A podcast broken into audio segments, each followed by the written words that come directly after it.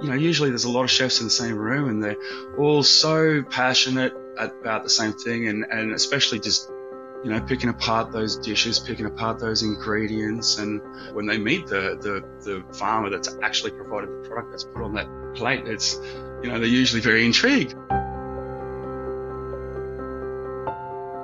This is The Crackling. I'm Anthony Huckstep. Born into a family with a rich, multi generation farming background, Vaughan Schultz grew up in the most fascinating surrounds. When he became an adult, he left to embrace city living. But when it came time to start his own family, the past pulled him back to the family farm, where he now produces some of the most extraordinary pork in Australia. Vaughan, the Schultz family farm, has been operating since the 1800s What's it like being a farmer with such a rich history?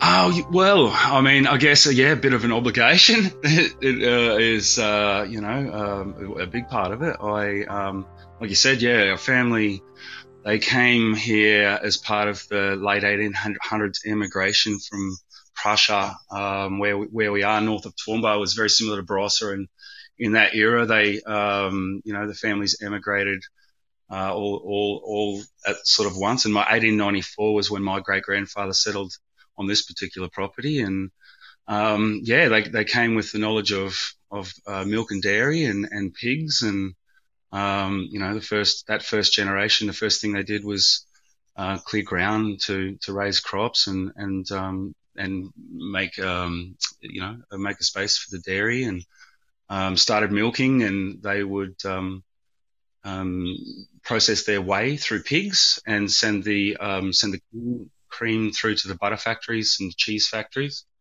um, and then yeah, put the put the pork on the train and send it through to Darling Downs. Um, my great grandfather is actually one of sort of the founding members of the Darling Downs Bacon Co-op, which started up um, in the early 1900s, um, and it was a, a farmers collective where they um, all chipped in and created a little bacon factory in Toowoomba there, and they'd ship the ship the um, the, the bacon is on the on the train through to be processed there, and then onto the onto the uh, Brisbane market for to be consumed in Brisbane. Do you have any yarns that have been passed over uh, generations from the family of the experiences of uh, farming? Oh, look, yeah, every generation did it differently. Like um, some of the things my great grandfather did were absolutely amazing because, I mean, pigs are only one part of of what we do. Like I said, they did dairying, and it's not un- it's not an uncommon story for families in this region. A lot of a lot of the original old dairies had also um, piggeries associated with it, so to process the um, process the excess dairy uh, wheys and things like that. And also, where where we are is on the cusp of the Darling Downs, which is one of the most amazing grain growing regions on earth, and um, the, the bounties of the wheat and barley fields and things like that. It's really and the temperature as well. It, it really lends itself to um, you know to to to actually growing pigs. So um, yeah, all those things combined, and you know, of, I guess a bit of tradition that they brought over, and so yeah, the early guys sort of did, they did it very rustically, that's for sure. They didn't have um, electricity or, and even engines at the start, and um, you know, and, they just where we are is is, is a forest, um, sort of a, a little bit of an old growth forest. They only cleared about I don't know thirty percent of of of the property, and yeah, in that forest we would run pigs and um, and um, yeah, use to harvest the timbers and and um, yeah, basically sort of was a multi-purpose sort of multi-use farm and. And then the second generation, my great grandfather, then they, they, they electrified and, and they he continued doing dairying, um, and you know right through to the sort of sort of the 80s. Um, then um, yeah, in the 80s there was a bit of deregulation of industry, and um, my family went out of out of doing commercial fresh milks, but um, yeah, then then what preceded that was um, sort of one of the worst um, droughts sort of in living memory. The sort of the late 80s through the 90s, the whole eastern seaboard, sort of even particularly this region, was destocked, and um, there was multiple years of drought where you know basically there was nothing to be nothing to be done. And I guess that's sort of where my story started. And I was born in '79, so growing up in the 80s always knew I'd, I'd, come out to the farm and um, like that. By then, they'd finished their commercial um, um, milking, but um, and it you know wasn't great seasons. But I spent many a year with Dad mucking around, fixing up fences and um, clearing out brush and you know getting things ready and doing up the old homestead and things like that. And um, so that's sort of yeah, my, we we definitely had a lot of early memories, sort of being taken out the farm while my great my, my grandparents were here, and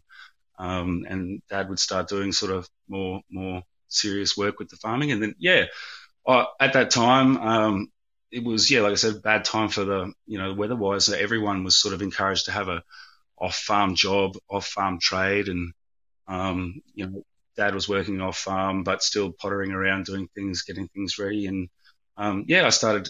I, I, you know I went to school and I was encouraged to do something off farm, and I um, I was into um, uh, technical drawing, and at that time it was sort of a you know, fledgling part of the you know, of the industry with computers, just sort of just sort of happening, and I enjoyed that. So I went, I was encouraged to go to university, and I went to, I enjoyed and went to um, studied architecture.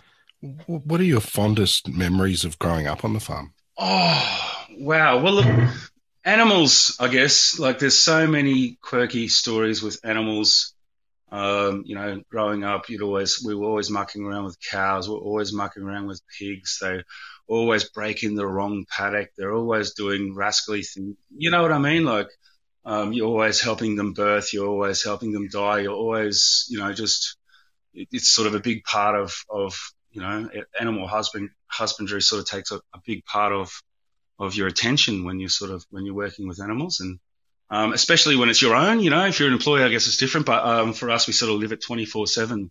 Um, where, where we live is sort of as, you know, within 200 meters of the piggery and with within 100 meters of where the, the cattle birthing yards are. And um, it's not uncommon to pop up at 2 a.m. because of some sort of sound that you you know you hear or something like that. You're sort of very very conscious and you care a lot about um, you know what your animals are doing.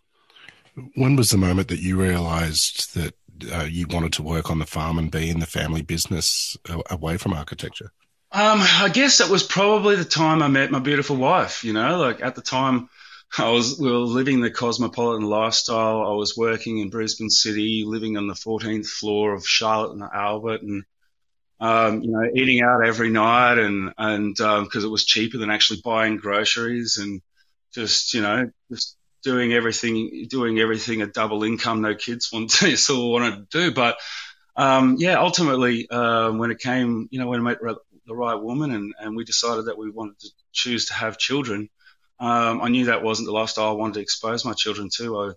I, I grew up, um, you know, in a place where nature was all encompassing, not, not like the built environments where, you know, nature is permitted. And I think it makes a big difference on the attitudes of people. Um, so I always did want to raise my children in, you know, natural environment. I also, like I said, had the, the back of my head the obligation that as the eldest son, I would have to one day, you know, come back to the family farm and make sure I understood how it worked and how things worked, and and um, you know, and that that I guess yeah, like I said, coincided with meeting the correct woman and being at that phase in life. So that's what we did. I, I we organised a transfer. I um, moved up to Toowoomba and started working out of their regional office there, and I and that was quite close to where the homestead was. So I would um, I had the liberty of driving driving in and working in town, but then also coming out to the farm. And the first thing we did was set up a little homestead. The the the original homestead that we are actually living in was built in the 1900s, but over the years um, decayed a little bit, and you know it's sort of been an ongoing project for me and my father over the years, and and ultimately we, we often had tenants in it, and it just coincided that with the tenant, um, the long-term tenant that left, coincided with when we were thinking about doing this, and so we came back out, and um, first thing we did was yeah, mucked around with the house, renovated, made it livable, and then second thing I we did was you know got the gardens working, chickens. I wanted uh, my kids to experience all the things I did growing up, so you know having having and raising your own chickens, eating your own eggs, and also having your own house cow. Um, you know, um, that, having a house cow that you uh, milk, that you know you get fresh raw milk daily on tap. Um, you know, something I experienced growing up, and I wanted my children to experience. So, yeah, we just basically uh, are motivated just to do the homesteady thing. To be honest, we sort of came up and we wanted to live as independently and off-grid sort of lifestyle. And both and I have sort of very good or green attitudes, if you know what I mean, without you know harping on about it. But um, yeah, we just we just wanted to live as simply as possible, um, and um, and and raise our kids in that environment. And then then came along my yeah my introduction to the food service industry. But so pigs like pigs are always uh, a small part, but a part of what we did. We'd always have um, you know a few far- we were traditionally a farrowing operation, so we would have a few girls that we we would um, and a boar and we would um, breed the pigs, and then we'd have a couple for ourselves that we'd raise for a bit of pork, and the ones that we didn't, we sold to the typical commercial market, just like most people do out here, sort of thing. Um, but and and that's what we were doing. But then, um, yeah, then then came my my I guess introduction to the food service industry when I I met Benny Williamson. Tell us about what impact that introduction had. Yeah, well, it was um, a bit of a story. I mean, I guess at the time, I, it was a bit of a chance meeting uh, through friend of a friend. I think Benny just come to town. We're about the same age. We've got kids about the same age, and and he was, you know, going to be the chef in this in this restaurant that was being opened called Gerard's. And um, yeah, just happened to meet him, and we just clicked straight away. Had very similar attitudes about you know, um, just the classic things like uh, when when you're homesteading, the, the, taste of your own tomatoes compared to commercial ones, the taste of your own eggs compared to commercial ones, you know, and um, you know, and, and was I was actually amazed that someone also, you know, shared that real passion about direct to the source ingredients and stuff, and we really sort of clicked. And and um, yeah, the the thing they were doing there at Gerard's was sort of a really avant-garde sort of um, Moroccan, southern Spanish sort of feel, uh, modern vibe with a lovely little courtyard. And um, yeah, it was he'd, he'd had experience working with uh, small piglets before, and it was something that we did we did regularly. So we clicked on that straight away, and I said, "Oh well, come up and have a look." And and um, yeah, he sort of. I guess it, it started and we had a formed a relationship. I guess it's ongoing to this day. You know, he introduced me to the food service industry. Up till then, I was basically a culinary barbarian. Um, you know, I didn't, I didn't, uh, you know, I didn't know much. I, have I, you know, I toured, toured Italy, but I've, I basically only thing I ate was pizza margherita. Um, but yeah, I, I, I, um, I have a certainly have, you know, educated opinion about how that should taste, but that's about all up until I met, you know, someone like Benny. Um, yeah, and so we bounced off each other, you know, totally like, he introduced me to, you know, to um, uh, Rene Redzepi at the time. I don't know if you know the the Swedish Swedish chef who at the time he was doing like a forage thing, and um, yeah, because we're in the middle of nature doing all this other stuff. We've got, you know, the forage capabilities are awesome here, let alone what we actually produce. So Benny would come up with his uh, with his new chefs and still does regularly. You know, regularly brings brings and bloods um, his team of chefs and comes up and they do like a little Redzepi sort of experience and they they forage around for for different things at various times of the year. We got all sorts of just introduced or native forage greens that are available like amaranths and you know purslanes and warrigal greens and plantains and things like that. Um, you know, uh, stinging nettle, stinging nettle and pepperina, that's always a laugh. They somehow always, always convince a, a junior chef to accidentally mishandle those things. And um, yeah, they come up and you know they they do a little Redzepi tour and then convince some you know the junior to drive them all home with a full belly and a full heart. It's sort of it's uh, um, yeah, it's, it's it's really really cool. What sort of uh, impact did these connections start having on on the the pork production? And the farming? Well, uh, yeah, well, straight away we had to, you know, like we had an old facility. We've been doing it for years, but like um, it's in the middle of a forest, and anything that man can make and sits there for a little while will be taken back by nature. So we had to basically just we, we just renovated our facilities, um, had to resupply the water lines, and basically increased sort of our capabilities to meet his demand.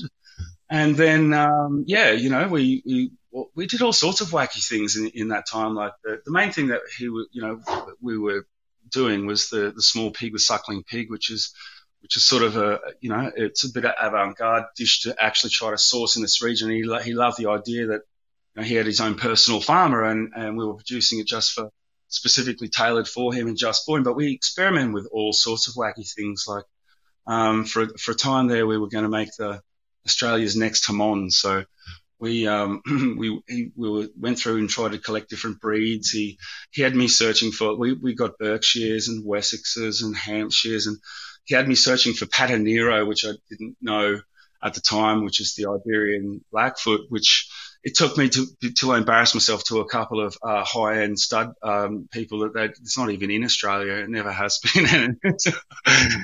uh, but you know, we we sort of experimented with the different breeds, and then we um, lined them up with different diets. Uh, where you know, I, I made a pasture field specifically for for them so that we could do a side by side comparison with the, the free range with the prepared pasture and then uh, with with various breeds, and then also um, then you know I, I, sourced about a couple of ton of uh, macadamia meal, which where we are is a byproduct of the macadamia industry, which is quite close, and and it's a lovely tannin filled sort of um, uh, material, which also has a major aroma of the macadamias, and then we finish them on different percentages and, and things like that, and in order to try to you know create Australia's next jamón, if you know what I mean, or um, and um, but see that process, like to when you when you actually go and select a select the breed, then actually breed them to the growing age. That's a year, and then he wants them at 100 kilos, which is a bit bigger than the traditional industry. So that takes you extra time. So that's basically another year to processing, and then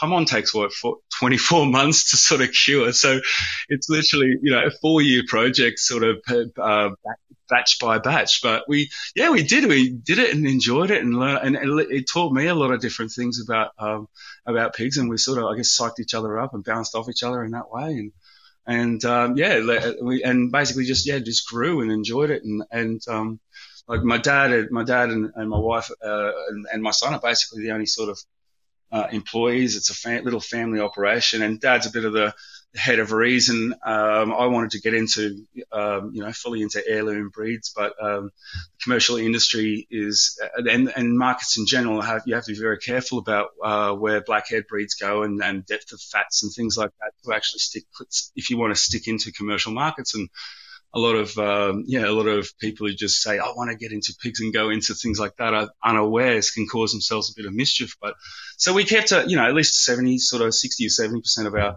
of our stock as commercial commercial whites. But, um, I'm very passionate about just the the idea of preserving the heirloom breeds for starters.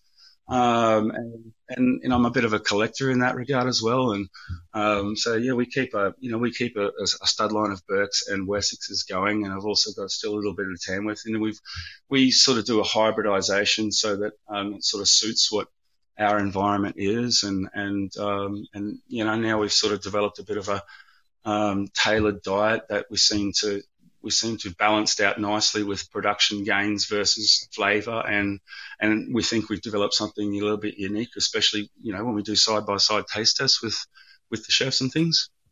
Can Can you tell us a bit about maybe uh, two of the breeds and how different they are to deal with, and and the end product as well?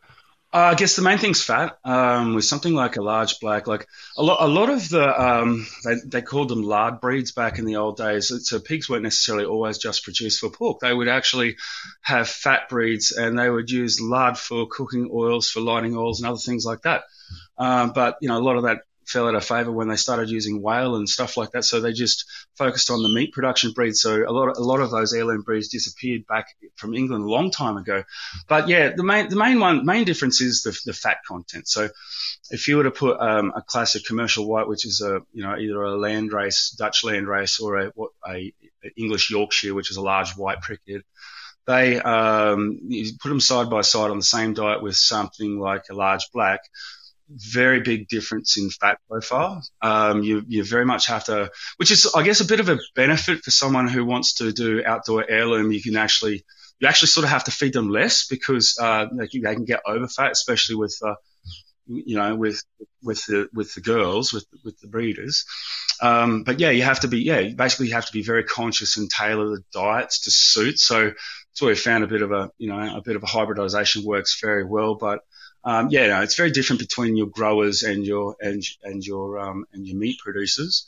But um, and I guess also ultimately they, they take a lot longer. Heirloom, heirloom breeds um, just don't have that efficiency of conversion. So you're looking at ultimately a longer time to get to the same weight, which is you know which is um, but the diet diet has to be tailored specifically for that. But it's all yeah yeah basically there's that, there is it's very different you know and um, and if a girl's lactating, they need more diet, and you, you know, sort of you sort of tailor it according to what they what they need and want. What we feed the girls is very different to what we feed the growers.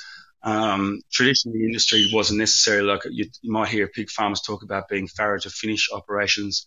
Um, you know, because both of those things require very different situations, very different facilities, very different diets. And we were always just traditionally a, a farrowing operation. We would produce the babies and then sell them to someone who had a pork house or something, or you know, and and they would be a finishing operation, didn't muck around with breeding, and they would just bring them in at um, weaner store, aged sort of about uh, 30, 30 kilo live weight, and then just put them in their pork house for a couple of months and sell them in bacon.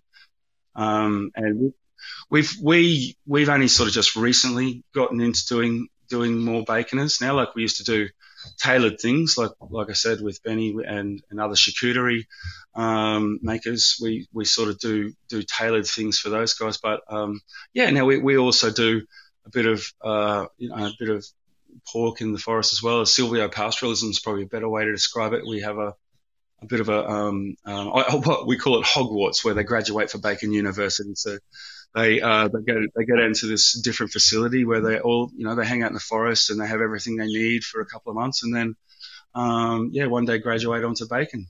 What sort of impact does that three months have on them?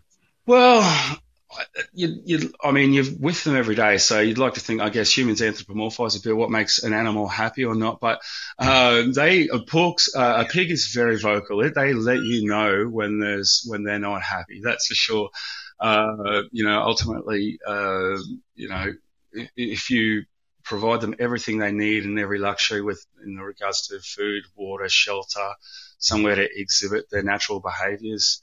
They are actually a little greedy animal. They don't really try to get away, and they, they and they, they let you know. You know, they if uh, you know if you're having problems with handling and and uh, and, and things like that, then, then it's probably a symptom of something you're not doing. But um, especially with, when we start working with milks, like we give when Jade's in the dairy and we're doing cheeses and things like that, we have excess milks, and um, when you go up to the uh, feed the weaners, they start to treat you like a mother in that in that way, and um, you know, I don't know if you've ever had pets like dogs or cats. You know, when they when they really want to be fed, they zip in, zip in, in front of your legs and try to trip you over and lead you to where they are going.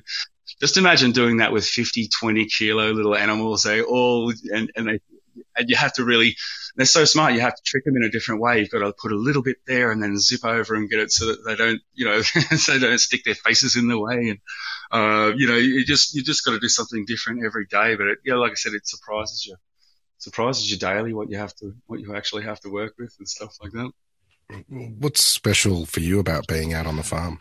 I guess yeah, the lifestyle. Uh, like I said, when we you know moved out here and, and, and the grace of meeting you know chefs like Ben and then other other profile chefs in the food industry, they've I guess I don't treat them like customers. I treat them like patrons. You know, um, they they are also passionate about knowing how knowing the roots of the food right back to the source. Um, and, you know, we're so close to Brisbane, they can come out and have a look themselves and they sort of have feeling like it's their own personal farm. And, and that, that, that inspires me as well every day. And, um, you know, and we get to, you know, but through people like that, we, we get to live this lifestyle and we get to try to better it every day. And, and you know, and every day make make it better for them and, and create different products and do different things. So and they allow me that grace. Um, so I just yeah, I reciprocate by trying to trying to make that ultimate product. You know, something that's completely different and and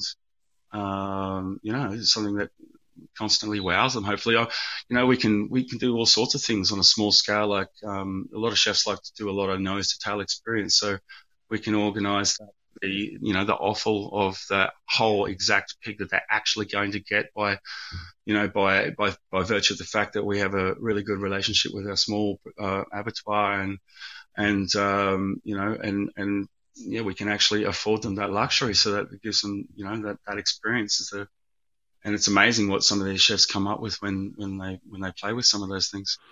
It's it's a small family run business. What are the challenges with what you do? Um, weather, I guess, is the big thing. We, you know, you work seasonally and you work with weather. Um, we've had a couple of, we've had, like our main season is winter barley. Um, and we've had, you know, two nice seasons in a row, which heartens you and everything's working well. But for four years before that, we've had awful drought. Like, um, the whole eastern anyone in the eastern seaboard probably would repeat that story to you. But um, it was a very very dark and hard time for um, you know and and when it goes on and on and on, and you have to make welfare decisions and destocking decisions based on economics, and they're having to sell the animals that you love and work with, even though they've still got life in them, and then being offered cents for it because everyone else is doing the same thing, and you know. But then there's absolute joy when when the seasons change and and then fortunes are possible. Anything's possible when you're coming into summer and and and the weather's right and the soil's full of water and it just lifts the spirits then, you know, it's, um, yeah, it's, it's very, it's a very gratifying thing to watch a project go. It's very similar to architecture in that way. I liken it to it.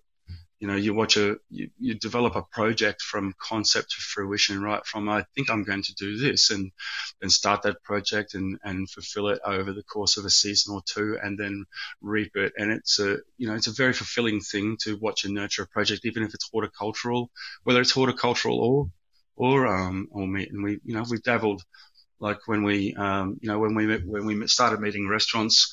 Um, bar limes, for example, was a big thing that they have trouble getting out of season, funnily enough, at different times. So, you know, we, we experimented by putting in 30 lime trees into a little orchard and, and, um, and, you know, we, we still to this day supply, um, supply, um, limes down to, to our good friends down in Brisbane every now and then. But we worked out about that scale that um, you know with with our water availability and e- economy of um, you know the, the, needs of plant stuff that it wasn't going to be for us, but we still have maintained that little 30, 30 tree orchard that they you know they, they can they, they can have you know say say once again it's all product off the same terroir you know the same same single source. Do you have any stories of uh, the times you've experienced your own product in restaurants? Oh, every time's an experience, you know, like, um, when we go down for an event or something nowadays, it's, it's, you know, an, an opening or some sort of an event or something. We, we, yeah, we, it's a real experience for us. We get dressed up. We're going to Brisbane for the, for the night or whatever. And, and, and, and the chefs are, it's, a, it's just, a, it's, you know, usually there's a lot of chefs in the same room and they're all so passionate about the same thing and, and especially just you know, picking apart those dishes, picking apart those ingredients, and and when they, you know, when they when they meet the when they meet the the the farmer that's actually provided the product that's put on that plate, it's you know they're usually very intrigued, and you know you meet so many, yeah, so many. It, we basically like we we come back with full hearts, that's for sure. It inspires you to do the next project and go on to the next thing, and um, yeah, it keeps things ticking along. It's it's but um, yeah, every time, absolutely every time I'm amazed. Like um, I mean, with pork um, you know, if you cook it correctly, the, it's really hard to muck up a small pig um, with you know the protein. But the thing is the crackle, um, and and how they do like with a with a younger pig, the crackle's a lot thinner and it becomes. Uh, and there's so many different ways to present it and, and pop it and stuff like that. It really, it, always amazes me every time what they what did they do with the crackle, you know. Was there a dish that stands out uh, from a restaurant that you've experienced of your own product? Oh, look, I mean, it's uh, if, look if I if I name drop anyone, they'll get I'll offend someone, Huck. every time, every time, I'm just amazed. They it's out, they outdo each other every time. Um, you know, and, and look, I, and I wouldn't be doing them justice to even try to describe the process, but it's amazing how many like multi-day and multi-step process that they can, that they actually go through to, to, to produce sometimes what you know what they put on the plate. It just, um, but yeah, you know, I, I, look at like I said, if if I named anything, I, I would uh, I'd be doing injustice. But what, I mean, one one one that stands out when when um, when Benny came up for his last one of his last Redzepis, they we did um, an interesting thing where we got a whole whole small pig and cured it in brine and smoked it like you do you know like you do Christmas ham sort of thing.